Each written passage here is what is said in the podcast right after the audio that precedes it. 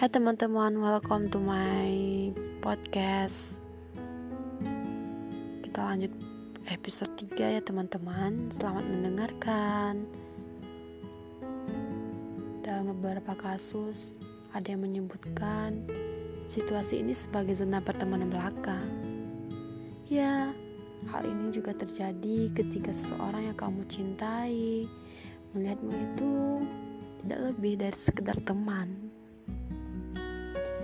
Kebanyakan dari kita terus berharap suatu hari kita akan disayangi oleh mereka sebagai balasannya. Namun terus menunjukkan cinta dan kasih sayang dengan berpikir itu akan mengubah perasaan mereka kepadamu. Cinta bertepuk sebelah tangan memang menyakitkan. Ya, namun ini seharusnya tidak menghentikan kita untuk mencintai seseorang setiap hari. Kita perlu memahami, terkadang cinta tidak bersyarat. Cinta tidak mengharapkan imbalan apapun. Cinta adalah sesuatu yang harus kita berikan dengan bebas.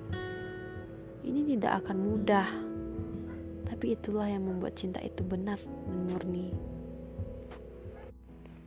Hanya dengan biarkan cinta yang terpuruk setelah tangan menaruhi harga dirimu dan membuatmu tidak bahagia dengan diri sendiri.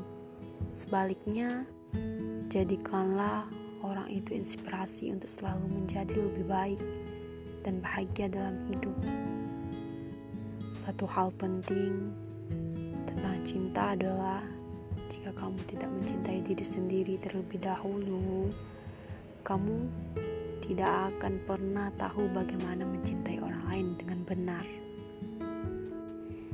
Jika saat ini kamu sedang jatuh cinta dengan seseorang yang tidak membalas cintamu, maka kamu harus tetap bertahan. Jika seseorang tidak berjuang untuk mempertahankanmu, jangan pernah melawan diri sendiri untuk bertahan. Aku tidak mengatakan aku memikirkanmu terus-menerus, tapi aku tidak dapat menghafalkan fakta bahwa setiap kali pikiranku mengembara, selalu menemukan jalan kembali kepadamu. Sungguh menyakitkan ketika kamu memiliki seseorang di hatimu, tapi kamu tidak dapat memiliki mereka dalam pelukanmu. Lucu, sekali sebagai seorang bisa menghancurkan hatimu.